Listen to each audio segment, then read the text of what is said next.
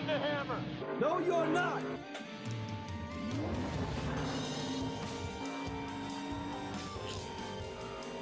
And welcome to the latest episode of Dropping the Hammer with Daniel McFadden. I'm Daniel McFadden, and with me, as always, is my good friend James Crow. Say hi, Crow. Hello, everybody. We are recording this on Tuesday, June 29th, 2021, uh, two days after the end of the Pocono doubleheader weekend. And we will get to that uh, here pretty soon. But first, we have a special guest this week that I'm excited to have on. And with us th- today is Darian Gilliam, otherwise known as Black Flags Matter on YouTube. Welcome to the show, man. What's up, guys? Thank you so much for having me get on. I appreciate it. I love your guys' show, by the way. Oh, you you, you listen. Somebody listens, Crow.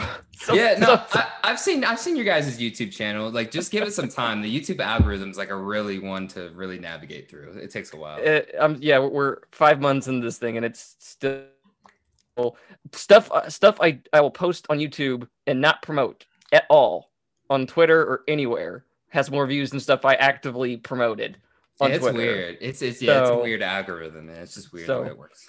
But yeah, I'm really let- let's let's just get into this, man. So um.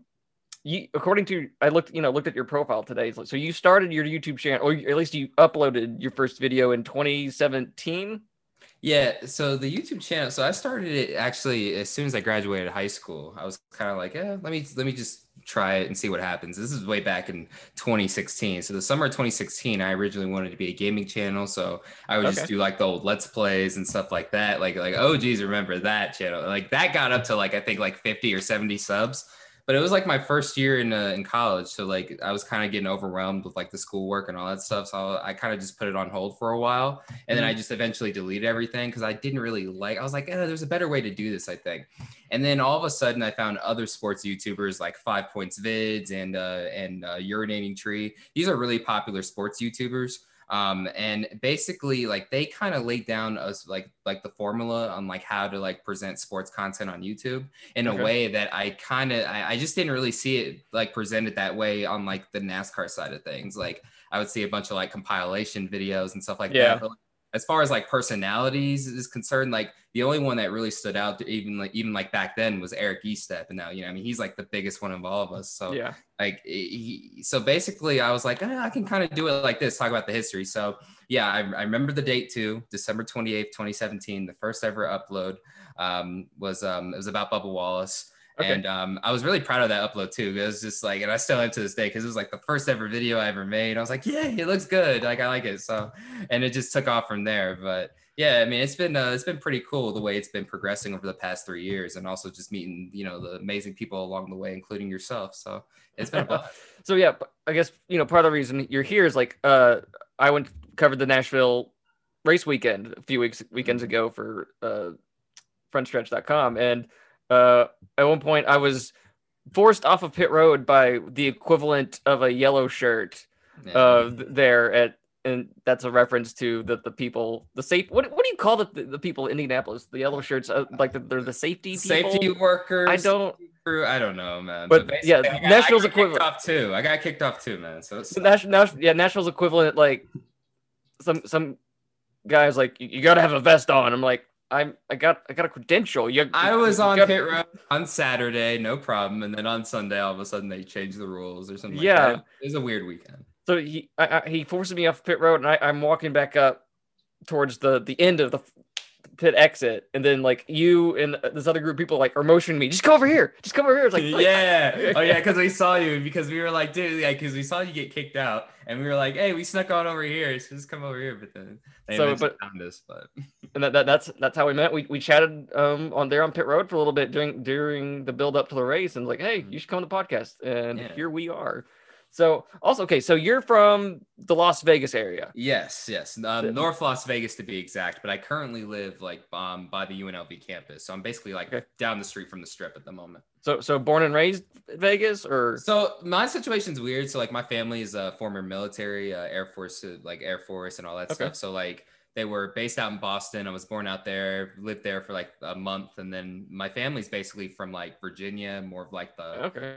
the Waynesboro and Staunton, Virginia type areas. And I, it's kind of funny. I would always go back and forth like during the summer. You know, I lived my life out here on the West Coast, and then you go back there, and it's just like I asked my mom, like, how'd you how'd you grow up out here? It's just so it's so different. It's so weird. It's just a lot a lot more quieter than I'm used to, you know. But um, but you know, the one thing that drew my eye though, going back, was always like you know racing and stuff like that. So yeah, so basically, like I grew up out. Um, well, uh, well, I basically grew up out here my whole life, and I would basically go back. You know, well, some people don't consider Virginia the South, so I guess. Like, like, so I guess I would say for some who consider it the East Coast, I'll say the South and the East Coast. I guess back and forth, basically my whole life. And one of the things that, that drew my eye was um, uh, specifically NASCAR, and like that was the first okay. ever sport I got into in like first grade. So. Oh like, wow! Okay. Yeah, watching Dale Jr. in 2004, man, like that. 2004, oh, that was that was that was the that was the most perfect year to get into racing ever. And well, that, like, that was his bet.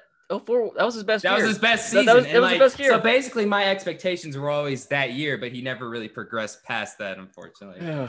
yeah. So, oh yeah, you, you, you I died a little bit on the inside. Yeah, first grade, tw- yeah. 2004. Oh, oh wait, what, what, grade were you in? Fourth. I, no, I, I was in junior high at that point. Oh, okay, okay. I, I was yeah, I was uh seventh seventh grade, I think, in 04. Yeah, seventh yeah, or eighth, right in there. So and I, and I, I had this. Mo- I had this moment early, Uh, either last year, the year before that. I was watching an Eric Estep video, and he he starts going on this monologue, and he he starts he started off a sentence like, "I have been a NASCAR fan since," and I braced myself. Okay, when's when when when? He said 2004. I was like, oh god. see, it's crazy now that I'm like looking at the YouTube comments and you see some of the kids, some of the some of these um people commenting like they're like kids basically. They're like, hey, yeah, I was born in like 2010, 2011, something like like like really young. Some of them too, and I'm like, what? Like it's crazy. So like some of the stuff like you know like like you know they're starting to learn and stuff like that. So it's kind of yeah. See like the progression of like the whole fandom and all that. I saw someone like posted on Reddit at some point last year, like a picture of like not a picture or a clip of a pit stop from like the mid 2000s, and it's like, what's this can they're using at the back of the cars? Like, oh, that's that can, yeah. The catch I can. Like, I was like, oh my god, like, damn, this is really like that's really obsolete now. I was like, oh yeah, that's right, that hasn't been around for a while. But then that's how I like that's one of the first things I learned when I played like the Thunder games and stuff because they would always like make a mistake at the catch can or something like that when I'm like playing the game or something like that. I'm like, oh, like what is this extra thing? But no, that's funny. So, so what's your your so your earliest memories are of Dale Jr. in 2004? Oh yeah, the whole 04 season. Really, the 2004 500 was like the first race I watched like from start to finish. Um, now that I look back, that was like that was actually like one of the most boring 500s. Now that I look back on it, because like it was just so long, like because of the long green flag runs, I guess, and all that. They got really spread out. Yeah. But um, but yeah, basically 2004 like are my earliest memories of watching the sport, and I remember Dale Jr.'s season all like from start to finish. I remember when he got like nearly you know lost his life in that um what was it that sports car crash in at uh, at Sonoma. Yeah. And then, and then him and Truex had to do a little driver swap, and and he, he was on fire that year though, won six races, but it's just every single year it's just like when you thought he would like win it and stuff like that he just he just couldn't close the deal unfortunately so yeah, 04, the year where he cursed in Victory Lane and uh, just ruined it. Yeah, just ruined got, it all. He got fined and, for that. Well, that was like one of the that was one of the reasons he didn't win it. There's a multitude of reasons he didn't. Uh, I'll I'll go to my grave saying that was it. That that like that kicked that, that, that, that, that, that that took the, the wind out of the sails and just and now, now you can curse on TV, and no one's gonna do anything. Yeah, basically. And, and, I'm still, I'm still shocked that they did that to Junior. You'd think they wouldn't, but I mean, I guess uh, it, like, you know, they want to prove like, hey, we don't want to, you know, give like the most popular guys peripheral treatment. I guess so. that's the, you know, that's the thing. Like, people want to like, they want. I guess the thing today is to call any like Chase Elliott win a Mickey Mouse win, like which I, kinda, I, did. I feed into that too, by the way. It, it took me it took me days to finally figure out what everyone was talking about with that. Like, it's, what is? It's a th- funny meme. So the basically the whole meme originated from like the whole NBA bubble. Yeah, yeah, yeah. Like saying like like you know because people they call like they say LeBron James like oh LaFraud and stuff all the time, just like troll people and stuff like that. So he won in the bubble, and they were basically saying like um like oh it's not a real championship, it's a Mickey championship because it also took place in the in yeah the, in the in the uh the uh the Disney Orlando bubble. Yeah, yeah, yeah, yeah. yeah I guess like whenever like people feel like oh he's, he's not deserving or something like that, they just call it that now. Well, yeah, but the, the problem your your meme sucks if it takes the person days to figure it out. Like Dude, it's not an obvious meme. I, I exactly that's the point. So like people could just like say, "Oh, Mickey champion, Mickey win, and this and that," and people, and then then there's like a certain percentage of people, including yourself, who are just automatically confused. And I guess that's like the funny part about it too. I guess. But anyway, like p- people want to say, "Oh, like the his COTA win was like fixed or rigged or whatever." Like if mm-hmm. NASCAR was gonna rig stuff, Dale Earnhardt Jr. would have won like four championships. Yeah, he would. Well, he would. He would have won like eight, basically, right? Because that would have been the perfect formula to get Junior eight championships more than his father, right? So he probably would have won eight, and then Chase Elliott would have won like probably six or ten or something like that. I, well, it wouldn't have taken him like three or four years to win his first Cup race. That's for sure. For Chase no, oh, I- oh, clearly, oh, He- obviously, he would have won in his rookie season, probably. Preferably, they probably would have um, let him win the uh, what was it, the uh, the Daytona 500 because he won the pole that season too, his rookie year, right? Or he was like on the front row, I think. so the- Um, I'm not sure. 2016, I think. So he was like basically he was up there though, but still, then yeah, they would have let him win that one. Yeah, the, the the closest you'll get to ever like proving that is like that string of five straight Daytona 500s where the Mhm. pole winner was like the pole winner you would have wanted. yeah, so, basically. But yeah, it's just a meme, I guess. so what? so okay, growing up, you're you're you're into NASCAR. Was it something that you did with your friends, or was it this thing like oh, you liked all by yourself? No, no, no, no, no, no, no, no, dude. So basically, this uh, my whole situation is basically from like all the way from first grade all the way until um, uh, my channel started to kind of take off.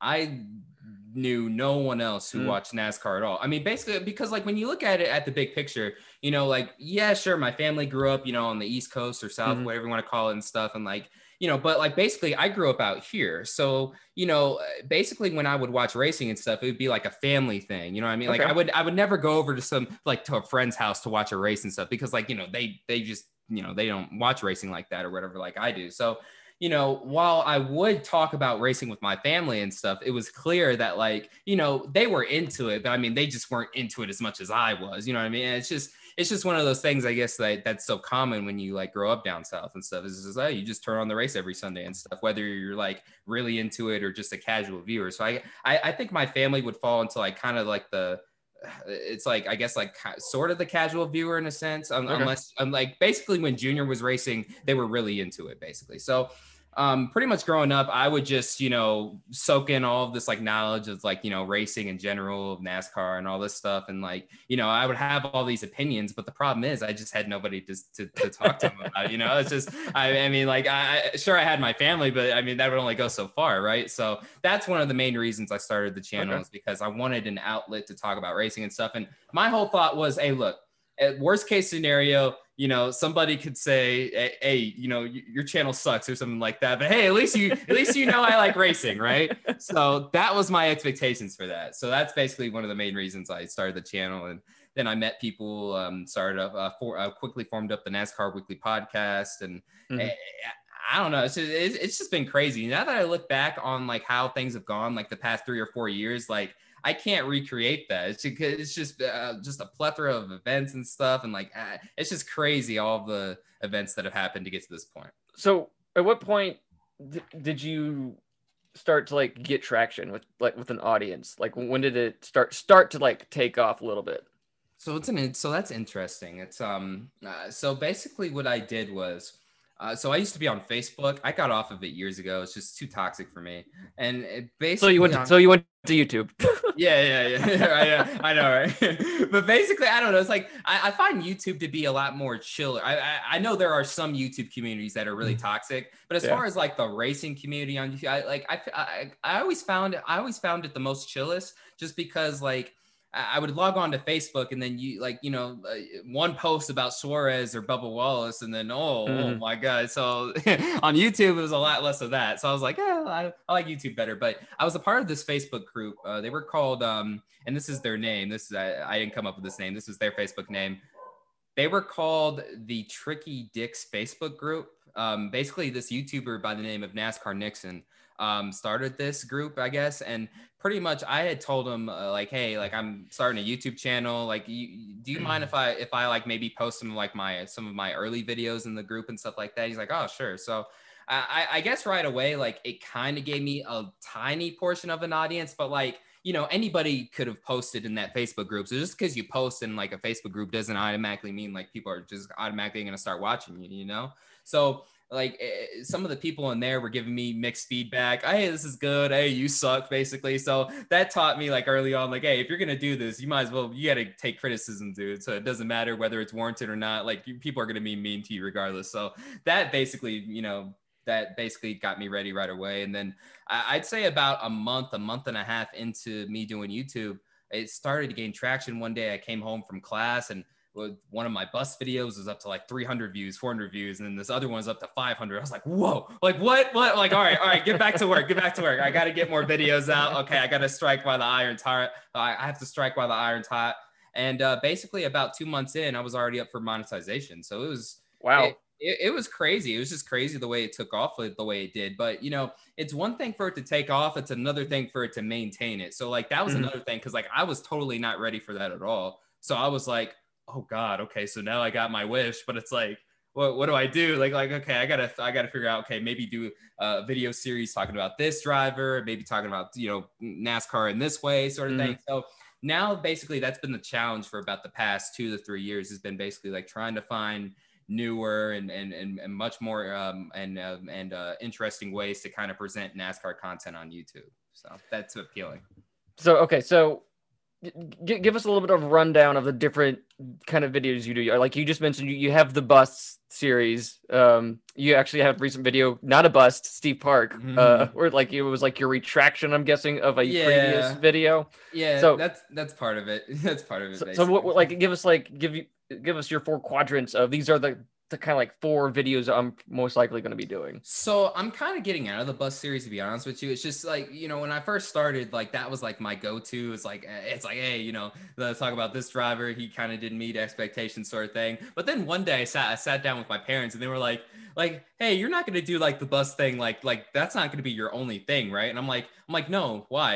And then um and then one of them went um um and then my mom was like, well, you know, just because like you know it seems like it would just be like negative all the time. You know what I mean? And then I'm, well, like, was, I'm like, yeah, yeah, I'm like, yeah, she's kind of. Yeah, yeah, I was, good. I was gonna say it's like you're kind of like beating a dead horse. Like, yes, this, this, yeah. this person was they they weren't great, and so yeah, I, like I feel like I feel like whenever I do my bust videos, I try to like I, I don't I don't try and say like oh oh they were su- you know they sucked the end you know what I mean? Like I try to find like you know a positive um, story into it. Like for uh, like uh, Shane Hmiel for example too you know his battle with addiction and all that stuff he was able to overcome that and then he unfortunately had that um, that uh, accident at that um, at that uh, dirt track in 2010 unfortunately so you know, um, I, you know, obviously, obviously talking about his NASCAR career, you know, you got to say like, hey, you know, he was performing well and stuff, but you know, he also had some troubles, you know, off the track sort of thing. So I try to, you know, at least incorporate a, a positive story into that.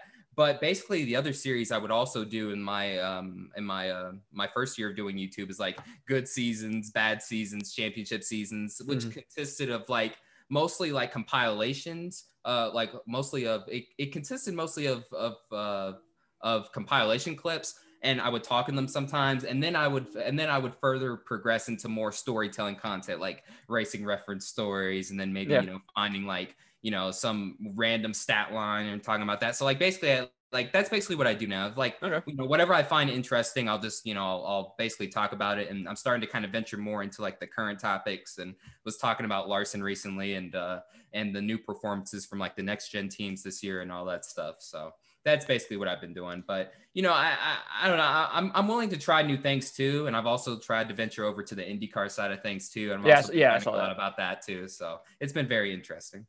So like we, we were talking before we, we started recording, like I'm just just being all in all honesty, like I'm not a YouTube essay person.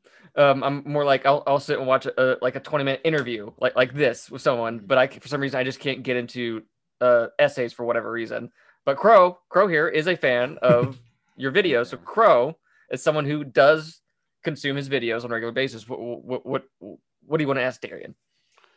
Oh, um, so uh, you kind of piqued my interest earlier when you mentioned your uh, urinating tree. Um, it's a hockey fan. I'm a big fan of that, mm-hmm. obviously. yeah, um, the Knights they were so close, weren't they? The Knights they were so close this year. yeah, yeah. Um, Yeah, the uh, I, I'm in St. Louis, so Blues fan, and so Hey. that's like half the team right now is Blues. Hey, I'm a um, uh, full disclosure. I'm a I am a a a diehard Rams fan. Even when they were in St. Louis, I supported them and stuff, and I still support them now. Obviously, I know some of uh, the uh, St. Louisans. They're not gonna really support them too much now. After the Blues won the cup, they uh, put a yeah, yeah, a- they put it well- into that. well, they put a flag on the parade route so that all Yeah. the players' cars they were dri- riding in could drive Mhm. over it. hey, at least they at least they brought the city a championship. Yeah, the Rams can uh, do that for a while, but But yeah, um, so I, I was just curious because I know you was that that- was that kind of the inspiration for the initial kind of videos? Like because you said there was some negativity there and that, that's something that he does really well is that it's negative but not Mhm. like oppressively negative. Basically that was his style i wanted to mimic a little bit when i was starting out. Like i was like you know i would even kind of do the voice to a certain extent you know and there were like other youtubers i watched. There were like nba like basketball youtubers um mike korzemba i'm sure you know him like uh, i would like use his background music initially too. If you watch like those first few videos i, I would i would definitely use i definitely use that background music he would always use in his videos and i would also try to use the whole urinating tree style too. It's just the way he made videos like at the time it was like it was like fresh it was brand new and stuff like i was like i was like yes this is the sports content i've been looking for. But you know um as far as like applying it to the nascar side of things that would be a, that would be a much different challenge because i mean as some of y'all know i mean like motorsports fans they can i mean like you know if motorsports fans love you they freaking love you you know you know they're loyal and stuff like that but but when they hate you no they will they will they will they're not shy in uh, letting you know. So I was like a little concerned about that. It was like, okay, well, it was going to be this new thing. You know, the community's like never quite seen this type of style of video, like uh, of of like NASCAR content before at the time. So I was like kind of worried about how it would be received. But hey, you know, they seem to like it, so I just I'll just keep doing it. cool yeah that's yeah That's it. okay, so t- explain like your the, your your username Black Flags Matter. It I it, I I love it. It, it it's two two different things that go very well together. It stands out. So how did you settle on that as your name? So basically, I have to go back to high school graduation. So basically, I was thinking of like a channel name basically all summer, and I don't think I thought of it until like I think late July, so around my birthday. I didn't. So so when, was it? When did you graduate? Uh, I graduated in uh, uh, May or no, excuse me, um, early June of 2016. Okay. So yeah, and then um, I left for uh, for school like three days after that too. I was in Utah for like a scholarship deal at uh, Weber State, so I basically had to leave um, my family behind uh, uh, like three days after graduation. So it was basically a crazy time, and I was like settling into a new place, and I was basically like you know trying to figure out, hey, uh, you know, how how how in the world am I going to do this YouTube thing? So basically I settled on the name and because like I was like you know you're I was like in my mind I was thinking you know you're already you're you're already kind of going to stand out because I, I mean up to that point I had never really met another African American NASCAR fan or like a Really? person that like literally nobody nobody in my life Wow. I had ever met you know like you know and no person of color in my life had really watched racing like that uh, you know other than you know my stepdad of course but that's about it so I- was like, okay, so you're already going to stand out right, you know, right away, and you might, and you know, you might have some people who already hate you because of that anyway. So it's like, dude, Yeah. you might as well just go in full force with it and like, you know, have fun with it, right? So that's eh, so like I was like thinking of like I was trying to come up with a name and stuff, and then all of a sudden it kind of hit me too. I was like looking up like images, and then I had like for some reason typed in Black Flag, and it just like kind of hit, and then it's like, oh yes, like like okay, so you know you know you can do a history channel and all that stuff too but also like you know this is like a funny like little meme name that would be perfect for youtube black flags matter because you know it's a it's not only a um, a clever play on words number one but also number two like within the whole you know within youtube's terms of service like they can't really uh, it's like you know what could they take down you know what i mean it's like like like so uh, like you know black flags matter it's, it's a racing term you know what I mean? like i mean it's a funny play on words and stuff like that but obviously motorsports fans would get like hey you know this is you know a motorsports channel and stuff but you know i, I was also worried about um, the other side of that too because my other thing is well I don't want people to get, you know, attached to this channel and think it's like, oh, this is like some like hateful, you know, like, oh, I'm against like BLM. You, you, you know what I mean? Like, like that type of crowd. I didn't want to associate with that type of crowd. double like double ironic in some way. or Yeah, something like yeah. and, and also, and, you know, I also didn't want people to think I was like making fun of like, Black Mm-hmm. Lives Matter in any way and stuff like that too. Like, oh no, I'm like, no, absolutely not. You know, and I've tried to Well- basically stand on that. You know, I've said that numerous times too. So I basically like needed to show my face and stuff like that early on to show like, hey, like, no, no, like, like this is what I look like and stuff like that. Like, this is what I believe in. This is what I stand for. So yeah. uh, this is this is what the name means. So, so w- with that username in mind, like it became it became somewhat relevant, you know, last June, um, with everything. So can you just take take us through like what what was that period of time like for Mm. you It like the height of the pandemic, um, and then all of a sudden, um, everything that happens post George Floyd's murder happens, and NASCAR has this huge microscope on it, uh, that without all these factors in play would never have happened. Um, so, so what was June 2020 like for you? It was crazy. Um, and what was crazier is that, you know, when I saw Bubba Wallace was on like first take and stuff, I was kind of like, well, whoa, what is a NASCAR driver doing on first take? First of all, like I was looking at that. And then all of a sudden, you know, he was talking about basically all the stuff that was going on. And then he basically said, like, yeah, I think we should have the flag banned in NASCAR. And I kind of stopped. I was like, whoa, like, like, like he really just said, like, like, uh, look, like, look, look, I like, I've lived out here on the West Coast my entire life, basically. And like, Mhm. you know, every time I would go back, it's just it, it's just so it's just crazy how different, you know, both like you know sides of the country are. Like, you know, it's it's Yeah. um it's it's um it's technically called the the United States of America, right? But I mean, dude, it's just so just so different basically. And like Yeah. you know, NASCAR has just always had that bad rep in general. It's just like, oh, it's just, you know, it's in the South, yada yada yada. yada. It's like, you know, Confederate flags and all that stuff. And like You, you you'll you'll see the, you'd see those flags at races in California. Eh, Yeah, exactly, So, exactly. it- So, this- so basically, oh yeah, oh, oh, I'm sorry. Go ahead. Sorry about No, that. that, that was basically it. This the, see, seeing Confederate flags at NASCAR tracks Mhm. was not limited to the South. It was Exactly. a nationwide thing.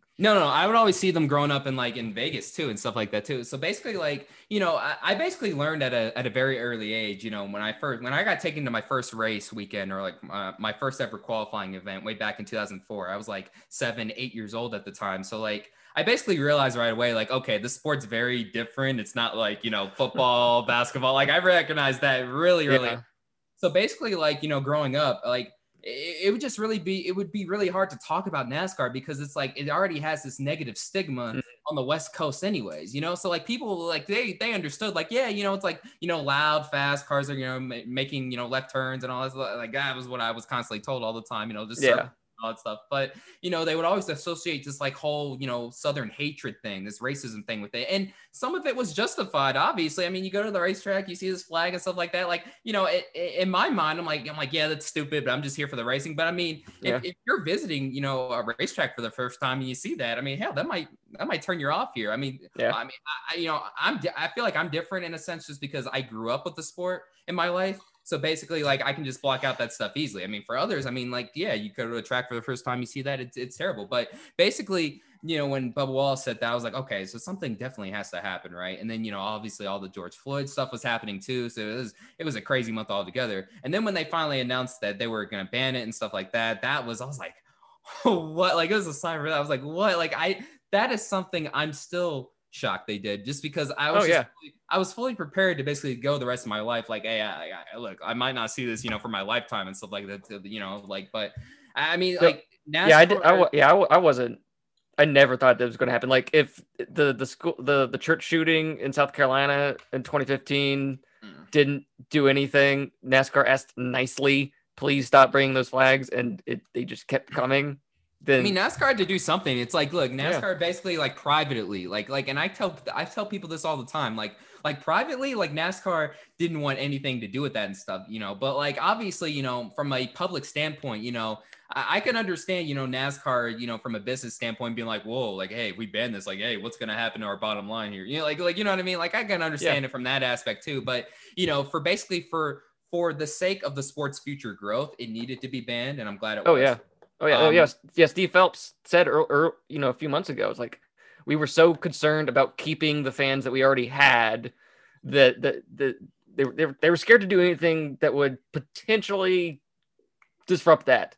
I, it, it wasn't part of their calculus that by banning that flag, you're poten- you're potentially going to allow more people to come in to offset anyone you lose. Now the stigma doesn't totally go away. Oh no, no, it doesn't. No, it doesn't. Yeah. No, yeah, you're right. You're right. It's gonna, Yeah. but but I I'm really hopeful over like you know the next decade. You know what um you know what um what the whole perception out here of NASCAR will be like too. You know what I mean? And also like I feel like you know um what also helps is like you know just regular people. You know like you and me also you know presenting the sport in a way that isn't like you know doesn't come from like a place place of like hate and you know all that stuff too. Just you know presenting it like it should. You know it's a it's a sport.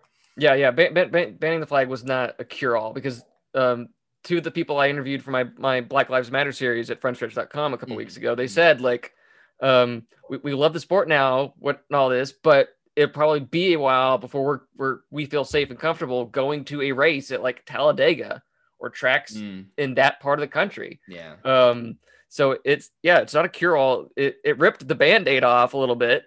Um, but yeah, I'm sure it's gonna it's gonna be a while before we we get to that point where that there people are completely 100% ready to go to any track anywhere and not feel bad about it Yeah. or feel unsafe about it. Yeah, it's gonna take some time, definitely for sure. And then also like the stuff with the whole news thing, like that was crazy. And then I gotten an email too, basically like like with my parents' address, you know, sent and stuff like that. I was like, how'd you get this too? Like it was eh, like that. That was a oh oh yeah. yeah. So uh, oh, I'm sorry about that. Some people might not know this. So basically, like this all um this all happened like the day of like the whole like basically like when like um the whole um news stuff came out. Yeah. Um, pretty much, I had gotten an email uh, from some anonymous person. I can't remember the the name. I have the screenshot saved somewhere, but basically, like what happened was they had basically like sent like my parents' address, I guess, and they were like, "Oh, well, since you like."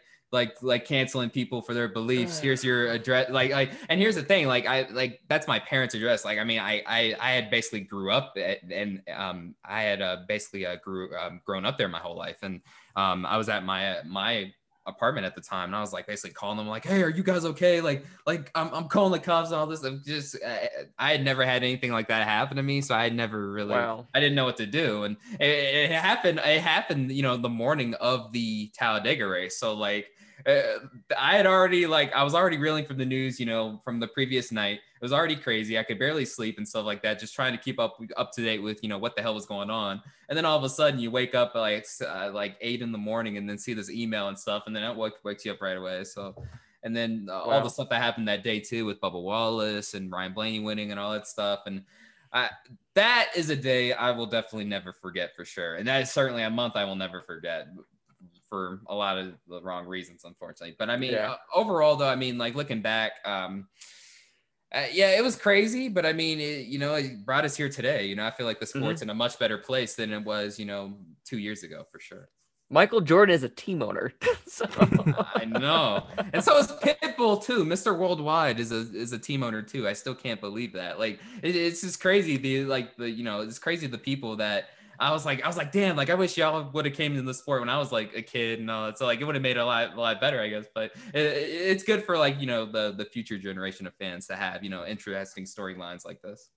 so h- h- how many times have you been able to get credentialed Oh, for so, races? so that was my first time basically. Oh, with Nashville? yeah. What's your fir- oh wow. first ever Cool. time. So I had been in the media center before. So I had interned at the Las Vegas Motor Speedway for a couple of years, actually, all the way. Oh, from okay.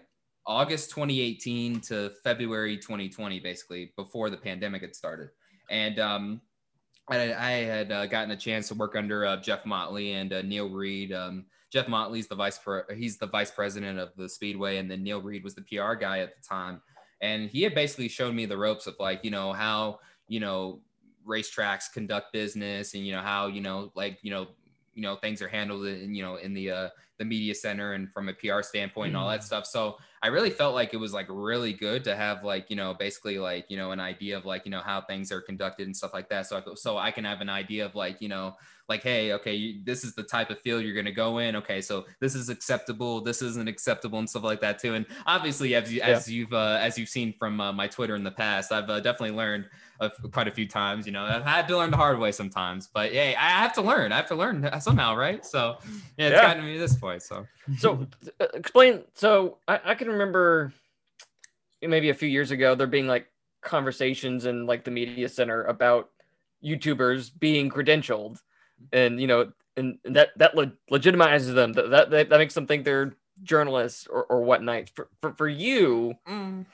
well, no, I'm- that, that that's those are conversations that, that w- would have been had by Yeah. people on my on my side of I, that I've, I've had I've had those conversations with uh, some of those people too in the past too. Yeah. I so so I guess so for you, what, what does like with that being your first credentialed race, what, what does that mean for you, in it your was- opinion? It's just a dream come true, man. Like, I mean, look, I, I, growing up, I, I, I, I knew automatically, like, look, you're never going to be able to race like that. Okay. I mean, so the next best thing would be to like either be around it in some capacity. So, like, whether it be, you know, working on the cars or like covering it is, you know, I, I, I always wanted to do one of those two. And I'm not really like the, um, the most advanced car guy in the world. So I was Mhm. like, hey, I'll just cover it, you know? So, I- I'm right. I'm right there with you. I know where I know where to I know where to put the oil. exactly. Um, I know how to change a tire at least too. Oh, you're at that's that's more than me. I, oh god, I at least know that, right? But you know, so basically, like I wanted to always be credentialed media or like be, y- you know, like sports analysts I would grow up with would be like, you know, Stephen A. Smith or Stuart Scott, you know, those types of guys. Like,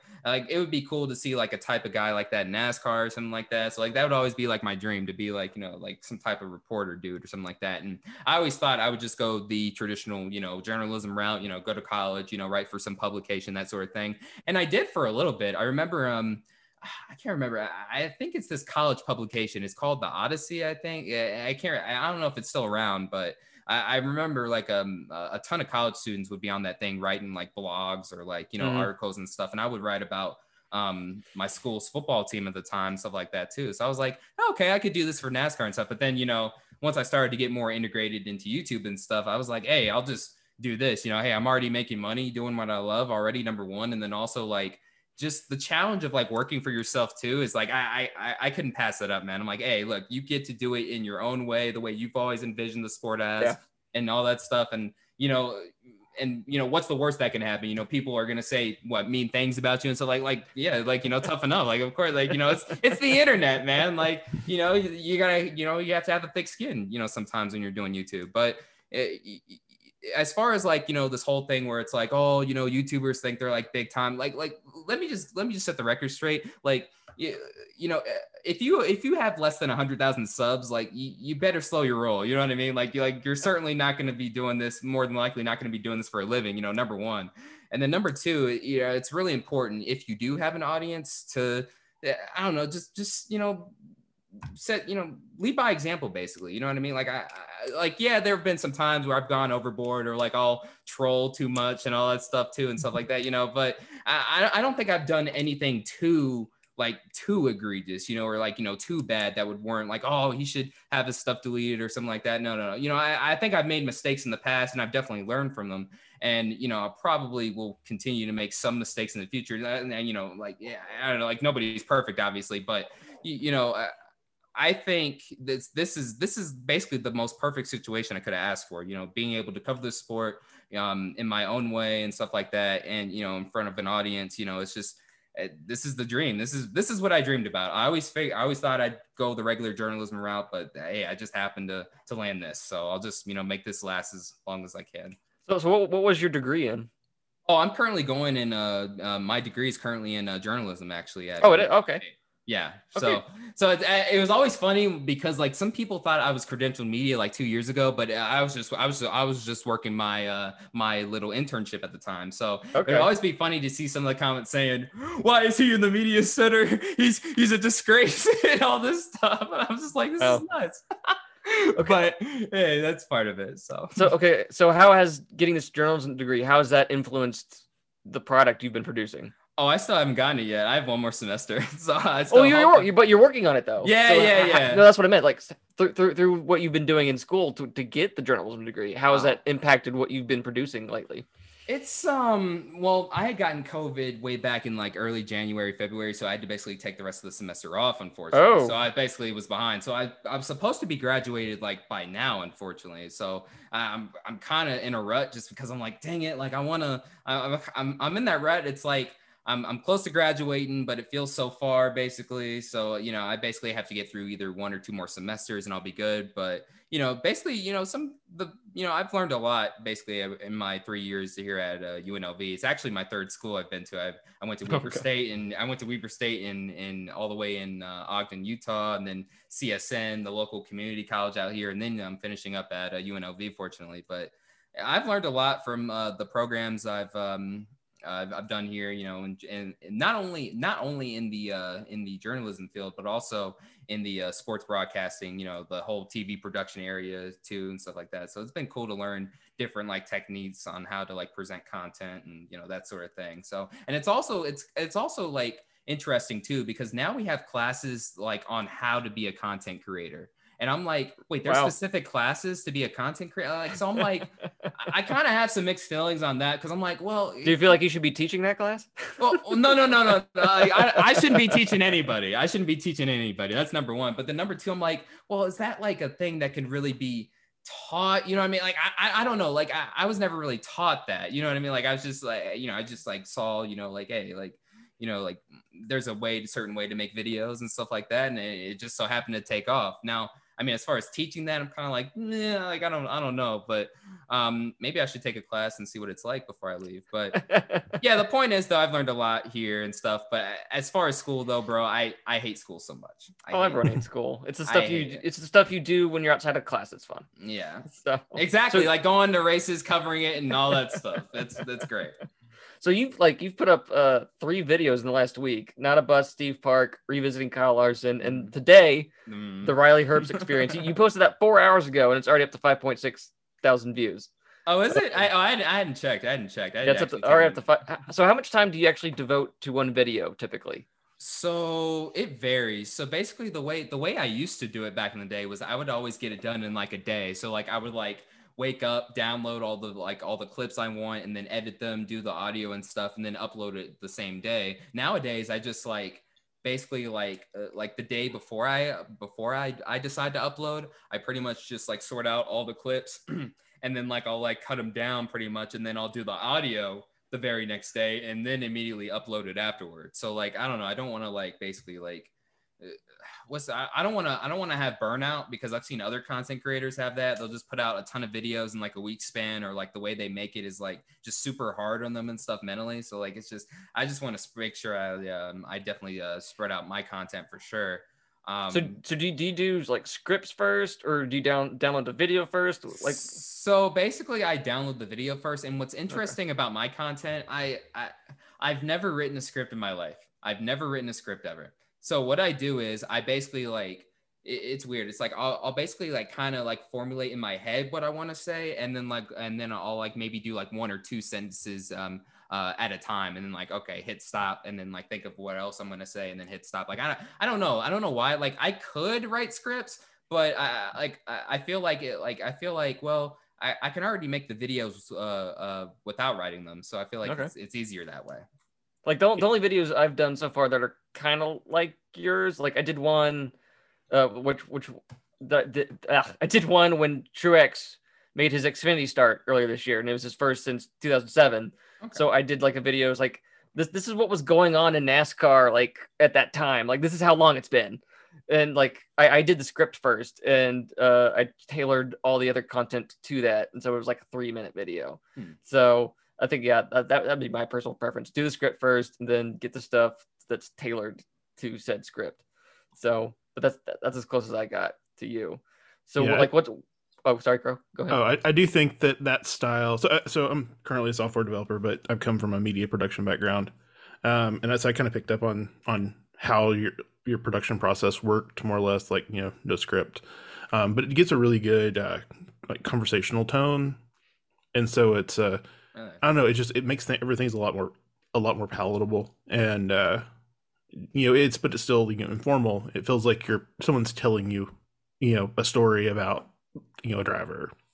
Wow, thank you, thank you. I appreciate that. Yeah, it's always interesting because like I don't think I've ever really asked people like, hey, like how does this sound like, like you know, with the script or without the script and all that stuff. So it's good to have that perspective. Yeah, like um um the other side of that phrase is that um on uh on NASCAR Reddit they'll uh they they they definitely know I don't do scripts and they're uh, very vocal and they're like, oh this this video would have been better if you would have done scripts and all that. Like NASCAR Reddit's another that's a very interesting place we got to deal with sometimes too. But oh, I, I know, I, I I know. Uh, personally, I know. So, what, what's like what's on your docket right now? Like, what, what what projects are you working on? Uh, you know, the way I do projects is like I don't really like plan anything out like in advance, like like too often. It's like, well, like it's basically whatever I feel like making during the week. So basically, mm-hmm. like you know, the whole Riley Herbst video came up because you know, he had just um I just seen a stat line, only four top tens in that 98 car, and that 98 car won nine races a season ago. Like, look, like listen, I I know Stewart-Haas is struggling in the Cup series, but in in Xfinity, come on, like that's a, that's a much different story here. Like, you know, that car should be performing. Well, I mean, to be fair, both were doing good last year, and now yeah. both aren't doing good this year. Exactly. So, exactly. um, so, I mean, like you know, don't get me wrong, I don't think Riley Herbst is like you know the worst driver in the world and stuff, but I mean, at the same time though, it's like it, it, I, I don't have a problem with anybody furthering their career and using the resources at their disposal. And clearly, Riley Herbst has a ton of resources. But at the same time, when you are in, you know, top flight equipment like that, you know, consistently, you, mm-hmm. you got to get the job done at some point here. I mean, and, and, you know, looking at the point standings, he's like below guys like Ryan Sieg, Brandon Brown. Yeah. I mean, don't get me wrong; those are two talented drivers, but I mean, Riley Herbst's uh, equipment suggests that he should be way, way up there. You know? Oh no! Well, you, those other two drivers have proven that they can at times get more out of the equipment mm-hmm. than any other driver probably would. Kind of yes. like kind of like a Ross Chastain. Mm-hmm. Um, we've I mean, Herbst finished second to Harrison Burton at Auto Club last year. I was there. I was there. I was like, oh, I was like, hey, yeah, yeah. I was like, hey, he did good. He did good. And then he, I think there was another. I think he finished second one other time. He got. Year. He had four top tens, or no, excuse me, four top fives in total last year, and also a total of 17 top tens. I mean, it, decent numbers, but I mean, in, in Joe Gibbs Xfinity equipment, come on, like it's got to be better than that, you know, right? So. Oh no, same, thing. Uh, Daniel Hemric has the same problem, though. I would rather have Daniel Hemric in that mm-hmm. car personally. Yeah, exactly. Uh, like Hemric, Hemric's consistent. He just can't close the deal in terms of like wins yet. You know, speeding penalties. He, he had two winning cars this year. Mm. Speeding penalties. Just, just, can't get it done yet. Yeah. All right, all right. So let's let's get it. Let's get in the Pocono, guys. So we we had our second ever Pocono doubleheader uh, race one, I I I really liked race one. Uh, that that that a lot of chaotic energy to it, mostly thanks you know pit strategy and all that. Which I I'm not very good at following pit strategy. Like I, did, I if it involves math, I'm not I'm not I can't I can't do it. Yeah. So, luckily, the broadcast team had us covered, though. Yes. NBC. Yes. But um, I think we all assumed uh, that when Kyle Larson got past Bowman, with four laps to go, it was over. Yeah. Um, and then it wasn't over. Uh, cuts cuts a tire going into turn in turn two, yeah. coming out turn two, and then hits the wall, and Bowman streaks by and gets the win. Uh, so Crow, first off, you didn't know there was a race Saturday. Apparently, a lot of people didn't know on Twitter either. They're like, "Wait, there's a race?" I'm like, "Yeah, there, has been a Pocono doubleheader planned for a while now." yeah. So, Crow, as someone who didn't know there was a race Saturday until I told him after the race, um, I'm assuming you've gone back and watched yeah. at least highlights of Saturday's yeah, race. What do you yeah, think? Yeah, I watched the Saturday race. Um, I mean, it, I enjoyed it more than I thought I would for Pocono. And like there, like there's a lot going on. That like the Kyle Larson thing was definitely like crazy. I, because he was just again ridiculously fast. Um, not as dominantly fast as he has been, obviously. Um, but yeah, that uh, blown tire, man. well, I was looking down at my laptop on that last step, and all of a sudden I hear, like, I guess the, the announcing crew go, "Whoa!" Oh, it's like what's what's going on? look like look up, and there's Larson just heading for the wall. It's like okay, that's not supposed to happen, but it's well, happening. the crazy thing is that it wasn't a a replay. They were just watching him because he was yeah. in the lead, yeah. and so you just got to see everything happen and the like actual live reaction to it. So it was uh, really cool on that part, not for him, you know. Yeah, that was that was a crazy finish. Like I was like looking, I was like watching and stuff. I was about to tweet Larson wins, you know, fourth consecutive race since Johnson 2007, right? And Yeah. then like I had seen like uh, a couple of sparks, and I'm like, whoa, whoa, what is that? And then Junior was like, oh, he's got a flat. I'm like, holy shit, he's got a flat tire, like he really does. And then Bowman just skedaddles on to another win. Like Alex Bowman, man, that his story, man, like. He, he, he found out about um about his firing from uh, from Tommy Baldwin Racing uh, in uh, I believe it was 2016 on Twitter while he Yeah. was working out. And then Yeah. now he's won he's he's won multiple races for Hendrick Motorsports in 2021. So it's crazy how how fast his career has taken off since then. Oh no! Oh, uh, it's insane. Like I wrote this week at, at Front Stretch, I um on my weekly column, like like how well do you remember t- t- tw- 2017? Well, if you're you're Alex Bowman, you, you remember a lot because you weren't even racing that year. Mm. Because he, aside from a couple of races with, with Ganassi and one truck race, he was you know the simulator jockey for Hendrick Motorsports. And that same year, Ryan Blaney is racing. He gets his first win at Pocono. Um, and here we are, four years later. They each have five wins. Like, if you had told, if I had told told you in 2017, Darian, that in four or five years, Alex Bowman and Ryan Blaney will each have five Cup wins. Yeah, I'd be like, Well- "Ah, okay, I'm like, all right, that's funny. Yeah, nobody saw that coming at all. Nobody. and uh, uh, like it uh, one thing i like is that it's proven that it's, alex bowman is proving it's not a fluke like Mhm. he's he and his team are putting themselves in the position on somewhat regular basis this year to take advantage of kyle larson problems. So, so like three of his wins have involved Ky- having to get by kyle larson. At, at, at chicagoland they had their, their, their duel two years ago. That was that was win number one. And then earlier this year at dover he get he gets the the lead thanks to having the best pit stop of the year up to that date. And now you have this with Kyle Larson sailing off into turn three and hitting the wall. Yeah, it's it, it's great to see Hendrick this dominant again. I mean, it's been since basically I, they had put up a stat line like they're on pace to basically like eclipse what they had in um, the amount of wins they had in uh, 2014, which was basically like the last time they had like I think what was it like 10, 11, 12, 13 wins in a season, something like that. Like they're definitely going to probably surpass that this year. And I mean, it's just cool to see a team like I mean, Larson blows his tire, but then you have you know the next man up. Immediately, he's able to step up and you know still secure the team a victory. So. That's It, it was hilarious in his post race press conference. Alex Bowman was like, t- was said he was talking to his team on the radio and it said, "I'm sorry, guys." And as soon as those words were out of his mouth, Larson's Yeah, just cut. Uh, it's like, wait, what? Like I gave it up. Like, hey, you got, hey, you gotta take them. You gotta take them any way you can, man. So So I didn't get to really watch Sunday's race. I was out hanging out with a friend that I hadn't oh. seen in seen in months. Sundays, it was very so, interesting, man. I, I had to go back and watch highlights. Yeah, So, um, so what do you guys think of Sunday's race won by a Kyle Busch with only one gear?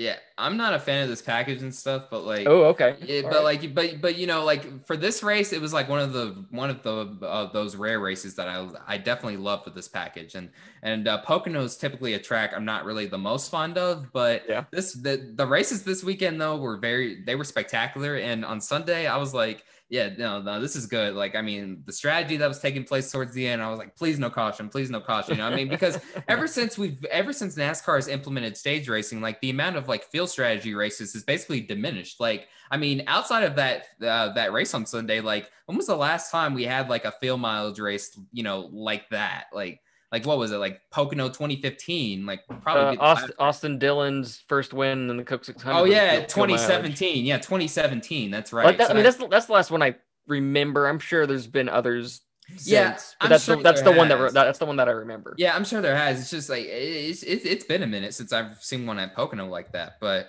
no, I mean like it, it was crazy because like I was looking at like some um when um the guys were stopping and all that, and you know you would see okay, Keselowski's got a pit, and then Harvick's got a pit, and okay, Bubba he doesn't have to pit, he might make it, and then Han- and then Byron like. They thought they were good, but apparently they were like three laps short. I was like, Yeah. you weren't even close. I was like, what are you like? What? Like, they gotta let him. And and I guess there was like miscommunication with him and his team on like when exactly to save and stuff. And I'm like, damn, it must not have been that close. I mean, it was three laps short. So how close could it have really been if you, you know, you know, if you um communicated to that um that to him properly? But um, it was great to see Bubba Wallace finally come through. Um, 2311, like like 2311 is interesting, man. Like I feel like if they would just keep their mouths shut, they would be a lot better off, you know. But they know they gotta they have to say no. We, we're gonna get a couple of wins this year. No, you're not. I, I don't. I don't. They, uh, Bubba the... never said we're going to get two wins. He said uh, I think you know he said we're capable of getting two wins. Yeah, there's a there's a difference. I, I, know there's a difference. It's just like th- there's this perception thing with them and stuff. You know, like you look at Trackhouse and you know they didn't say a word, and you know like they had. I mean, they were the only next gen team with you know um with the uh with a top five and a top ten finish. You know, all um for most of the season, and then now all of a sudden 2311 has stepped it up, and now they're only six points behind Trackhouse in the standings. Both are 19th and 20th in the standings. So that's been a very interesting battle because typically first year teams. I mean, and you know this Daniel. I mean, then it, then it'll just come in and you know start oh, no, you know yeah. running well oh, yeah. right away and stuff. So I mean, like no, the, the, the, the, last team to win in its first year of existence was Hendrick Motorsports mm-hmm. 1984. Yeah, exactly, so. exactly. So I mean, dude, you got teams that have been here for decades upon decades. So nobody's just going to come in and start reeling in you know top fives, top tens like that. But you know, I I feel like it, I feel like if you know Jordan and Bubba would just be you know a little bit more husher on on the uh, on the uh, on the performance side of things, they'd be a lot better off and stuff. But I mean, now we're starting to see um, some of the results come to fruition. I mean, their only problem this year is they just haven't been able to to finish the races. We've seen they've had top 15 speed, but they just can't close yeah. the deal, and they finally did it. Well, they so. they, they did have a they've had some horrible luck. Yeah, at, yeah, at many no, at many at many points this season. Mm-hmm. But I've, I feel like I've, i think I've said it on this podcast before. Like comparing what Trackhouse has been able to do to 23 2311 isn't exactly fair because 2311's operating out of their own building far away from Joe Gibbs Racing. It, yeah. people want to say, "Oh, it's basically just a, a fifth JGR team." Not no, really. No, no, not no, really. No, no. Uh, that that team didn't exist. Isn't it basically? It's basically a a uh, it's basically a rebatched version of of Leavine Family Racing, isn't it? With like a lot of like some of the same people uh, and all that stuff, right?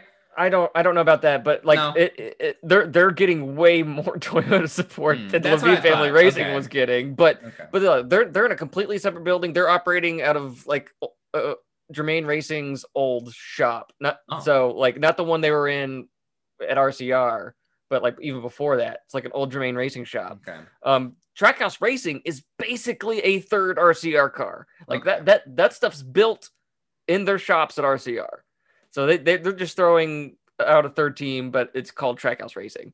Gotcha. So that that's what like it it's not it's not a fair comparison between the two, two, two te- the two teams at all. So yeah, it's just the one the the just uh, you know the whole perception thing though. Just like yeah. some of the talk they were you know they were saying like hey we're gonna do this and that. I'm like look guys it's your first year you know just go out there run some laps get some experience and you know see what happens. Like my ceiling for 2311 this year was like hey you know uh, um, best case scenario, a playoff team, you know, 15th or 16th seed, and the worst case scenario, like below the top 30 in points or something like that. So, I mean, they're basically running around right where I figured they, uh, like, right where I figured they'd be all year. It's just like, as far as, you know, scoring that first top five and top 10, that was like, dang, it's like, oh, like you thought they would get it this race, but then, you know, it didn't happen. and, you know, now it's happened now.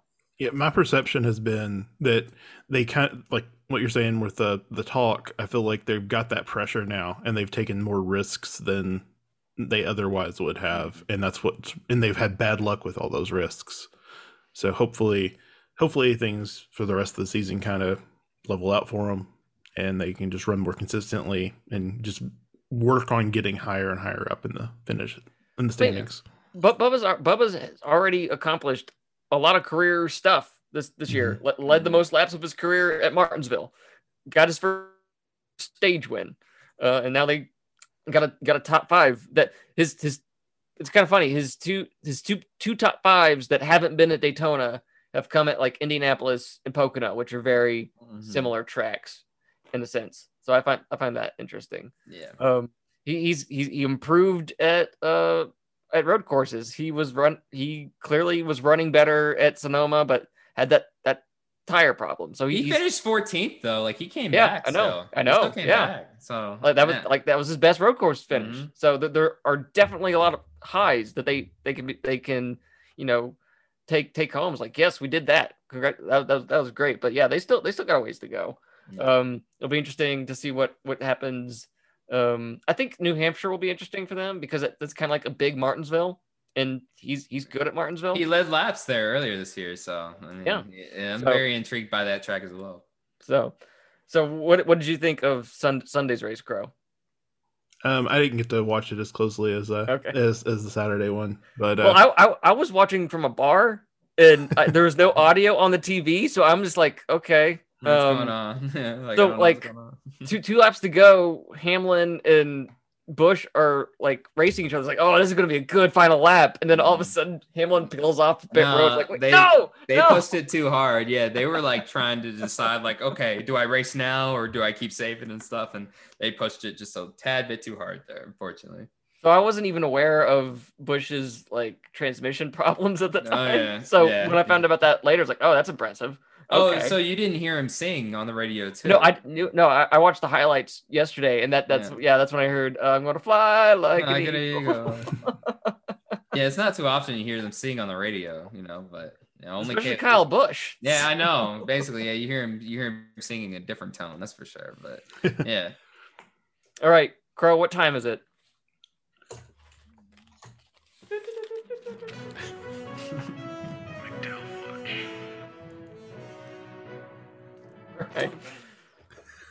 Mc, McDowell watch. Uh, yes, please, please laugh at that, Darian. Um, it, it's it's it's it's embarrassing, but it's what we got. Um, that. that's an awesome intro, though. I like that. so, uh, so Michael McDowell, our intrepid Daytona 500 uh, champion, uh, finished 19th in the first race uh, Saturday at Pocono Raceway, but because of that, he got to uh, start second the following day Mhm. at Pocono. He led seven laps. Yeah, he led let some laps. I was like, hey, let's go. yeah, I, I, I didn't. I should have looked it up. I don't. That might be his career best. maybe. not sure. I, I I would assume that is maybe. like Yeah. he did he didn't like inherit that lead or anything he like during green flag stops he he just like won, uh, there was a bad up. re- busher got a bad restart and went up there and led seven laps yeah. um then he finished 17th so i don't know where he is in the points i should have looked that up um hold on a second while i do exactly that. I think he's the last of the winners at this point. I think still he's he, is, he, is he still Yeah. 16th Is Yeah, still I think- 16th Well, well, no. Technically, he would be like 11th, basically. Right. oh well, well, yeah if you're Yeah. yeah. if you're yeah if you're going by the the Mhm. the, the playoff yeah, but in the regular um, standings, I think he is 16th or 17th though. Still. Yeah, yeah, he has been there for weeks.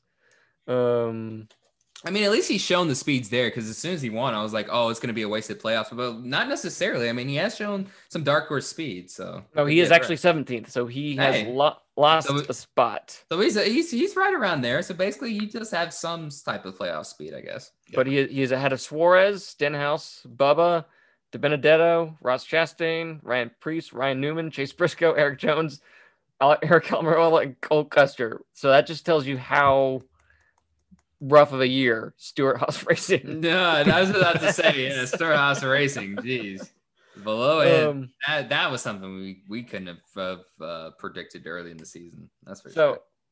so yeah, but McDowell, he he apparently like 24. I saw so- someone tweeted out like all the drivers in the cut field who have experience at Road America, and I think it's like 28, something like that. So well over half the field. Mm. Um, and Michael McDowell's one of them.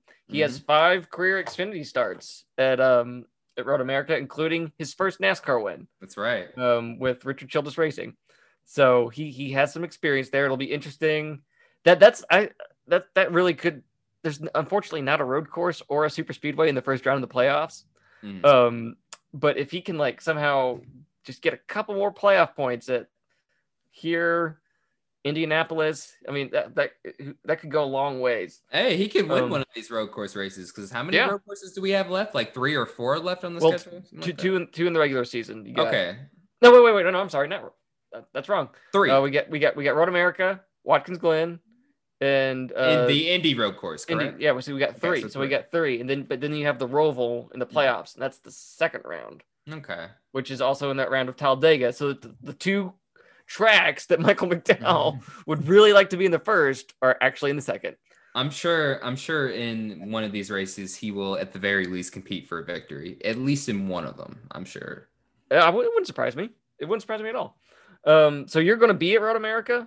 Yes, I'll be there. Um, so will Eric Estepp and also Jared, aka the Iceberg, will be there this weekend as well. So yeah, if you guys see us, just uh, say what's up. Um, I mean, I from what I hear, this track is like four miles long. So like, it, oh yes, it is. Four, it, yes, it, it's gonna be like a lot of walking basically involved, you know, to get around and basically all, like you know all that stuff. So it's gonna be a, a definitely a, a workout weekend. That's for sure. So it's gonna be fun. I've I've always wanted to visit uh, Road America because I discovered it, you know, watching old VHS tapes of IndyCar races back in back in the 90s. Mm. I w- watched those a lot. So I've always wanted I've always wanted NASCAR to go there and I've always wanted to go yeah, there because I've always suggested for the uh, I've always wanted the uh, the Cup Series to go here too and finally make it happen. So it, it's it's cool. I mean, to go to the Nashville race and now to the first ever Cup Road America weekend too. That's going to be fun. I always figured the first race I'd see for 4th of July weekend would always be the Daytona event stuff like that. But I mean, yeah. like that's just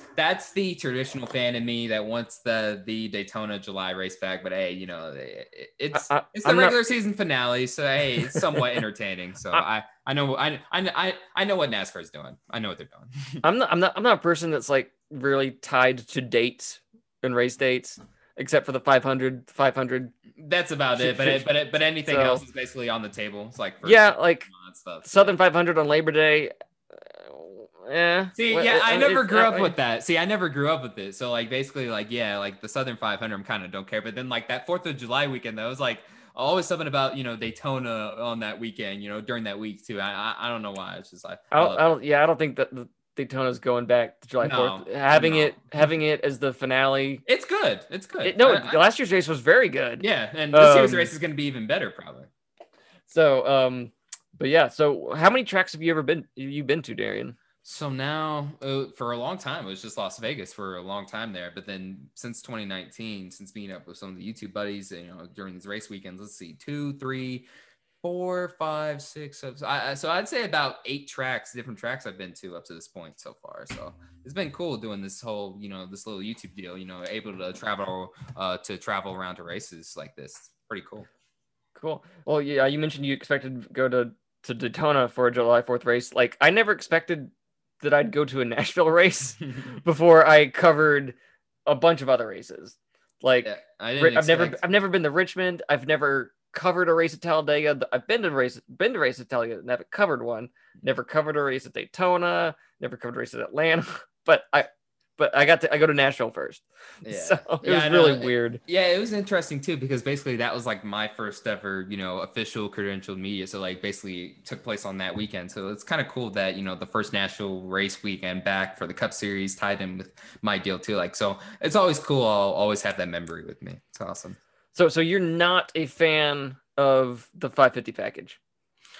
No, I mean like just because like I, I just I, I want a package where you know that has the best of both worlds, you know that you know incorporates you know a lot of horsepower and all that stuff, but also I want these cars to you know I want the Cup Series to be really hard to drive. I mean it's the top echelon of stock car racing, so I don't want these cars to be you know just easy and stuff. I mean these guys are getting paid how much, so Yeah. I want them to be challenged, you know, a little bit. I mean, that's what I grew up on, you know, in the uh in the whole Gen 4 era too. I thought they I mean, the Gen 4 was it was not perfect at all. Like some of these like other fans talking about it, they'll like speak of it like it was like the holy grail or something. Like, no, the Gen 4 had problems too, trust me. Like it had a lot of aerodynamic problems for its time too. Like, but I mean, at least during that era, you know, like the best of the best, you know, rose to the top and stuff. Like nowadays, I, I mean, I mean, with uh, with some of these races with this 550, um, with this, you know, 510 or 550 horsepower package, it's like, you know, it, it, it, it really depends on like track position. I find, you know, like a lot Yeah. of these races depend on like track position rather than, you know, working your way back up, you know, up, up to the front. So it, whenever there's a 750 race, I obviously hold those in higher regards than the, you know, the other ones. Definitely. Well, it, it's weird because like Jeff Gluck posted like you know he does his, his does his good race bad race poll Mhm. every Monday and he posted like the results so far this year to today and four four of the races in the top 10 including the number 1 race were 550 races. yeah. So um, it, it, it's, it's weird. It's, it's a weird situation because it's it like, works at it works at Vegas which was number 1. yeah, yeah, it does. Ve- Vegas, Homestead, the Pocono, um, and Kansas. Th- Mhm. th- those are the those are the races like freshly paved D-shaped ovals and the tracks with long straightaways. and also and also the weather too to an extent has to be like what somewhat like cloudy or something like that for more passing or something. Like Um, I, I i think there's some type of weather aspect maybe that part, maybe yeah, maybe partly cloudy. partly cloudy or something like that. Yeah some type of weather thing. But yeah it's just it's weird like because yeah the fan base is hammered like some of the you know parts of the fan base are like oh 750 horsepower package everywhere. But then you know you go look at the gluck poll results and it's like you said you know for the top 10 or 550 so it's like eh, it's it's, it's weird. like it's another case of It and, doesn't, and it doesn't work at Charlotte. It doesn't work at Atlanta. exactly and, it- but, it- old tracks, old unpaved 1.5 mile tracks Mm-hmm. with triovals. Yeah. No. it's, No. it's just it's just another thing for the fan base to be divided on. And and you know sometimes nascar fans have a tough time of knowing what they want as is. And i've been there sometimes too. I mean i'm, I'm still a fan at the end of the day. So you know sometimes hey i might want this but then other times i don't you know. But i don't know. As far as like you know uh, I, I feel like um for any type of package nascar you know unveils like i feel like the driver is obviously the most important part of that package you know. Like i want their talents you know uh, to shine you know. I want to see you know it it like like to me it it it it really doesn't matter to me if like you know Larson or like Kyle Busch win every race and stuff because you know it's like the best of the best, right? So hey, if they're the best of the best, then you know they're winning every race and stuff. Then you know hey, that's just racing to me. So Yeah, I mean, regard, regardless of the package, you're, you're like, if it's a 750 race, there's going to be races where the winner just can't be touched, like Yeah, Truex, Truex exactly. at Darlington. Like, Yeah. that was a, a pure 750 race, and he, was gone. Like, I liked it. I good- love that. I goodbye. love the race. I love the race the whole time. It No, it- matter yeah, it wasn't a he's bad like race. 12, 13 seconds, you know. I but I mean that's just the difference uh, uh, between motorsports fans nowadays. Like I feel like we have that younger subsection of fans that are like, you know, that that are like, oh, you know, we want entertainment, you know, blah blah blah, you know, all this stuff. And then you got like other racing fans who like, you know, just like want to stick to, you know, just the pure racing, pure driving, no no gimmicks and all that stuff. So it's kind of kind of it, it's it's um it's funny seeing both sides of the uh, the fan base clash, you know. the, the, the, it, the, the argument from some people saying NASCAR cares too much about being entertainment. Well, you want people to watch. Yeah, right? I- yeah, of course you understand. Yeah, yeah, yeah. Obviously, you gotta you, you have to you have to make it somewhat gimmicky. I, I think, especially nowadays, you know, to get some of the fan base's interest. But yeah, like as far as the package is concerned, that's a whole nother ordeal. This I don't. It's just like I I hope I hope with this next gen car they get, they finally get it right. Hopefully. Oh, we'll, we'll find out. Like, they haven't even they haven't even decided like what the horsepower will be for Yeah. car. So no, we'll see. We'll see. What what what are what's your your take on the the battle of the packages, Crow? Um, that's a little bit out of my knowledge base. I'm not a technical person, but I I sure have an opinion. I try to be. Yeah, I try to be. Right. All right. So um, so where where, where t- t- tell everyone, Darian, um, where where everyone can find your stuff. Yeah, so first of all, thank you guys so much for having me on. I really appreciate it. So you guys can follow me. Um, you guys can find me on YouTube. Um, Black Flags Matter is the name of the YouTube channel. Um, also on uh, Twitter, Instagram, TikTok. It's Black Flag Matter. I couldn't put the flags because I guess there's a character limit on there. So it's just Hmm. one letter away, but it's basically Black Flag Matter on there. But just look at Black Flags Matter and it'll probably should pop up on those uh, platforms. But um, really appreciate all of the love and support I've been getting over the past few years, and uh, really appreciate you having me on your show and stuff. I've been watching it for a little bit too. So, like I said, I mean, the YouTube algorithm's really tough to navigate and stuff, but just give it some time. Trust me, like, this show is really good. It'll definitely take off. Thanks. Appreciate it. But it. yeah, uh, so yeah, you can you can follow us on Twitter. I'm at Daniel McFadden. You can follow Crow at DTH Crow. Have you had any shenanigans on NASCAR Twitter, Crow? No, I, I I took a break of from my already low amount of activity because it just got a little bit too too dramatic for me. yeah, it, it gets it, it, it's a bit too much sometimes. So yeah, just duck and cover whenever you need to on NASCAR Twitter sometimes. All right, and you can also follow us on YouTube as well at, at youtube.com slash Daniel McFadden. No, no catchy name, just Daniel McFadden. Um, and follow us on Patreon if you want at patreon.com slash Daniel McFadden. Uh, the lowest tier is three dollars in case you you you like what you're hearing hearing here. Um, shoot, uh, crap. Hold on, in my back. Can you? I can I hear can- you. yeah, yeah. I okay, can good. I, I accidentally un- unplugged it. Okay, so um, and I also unplugged my light, but uh, oh well. Um, but yes, follow patreon.com slash Dan McFadden. Throw, throw three dollars if you like it. follow, read my weekly column at frontstretch.com. Um, so yeah, but that's it. Thank you, thank you everyone for listening this week. Thank you, Darian, for coming on and teaching us about the the world of uh, NASCAR YouTube. So uh, yeah, we'll be back next week. So thanks for listening. Bye everyone. Goodbye.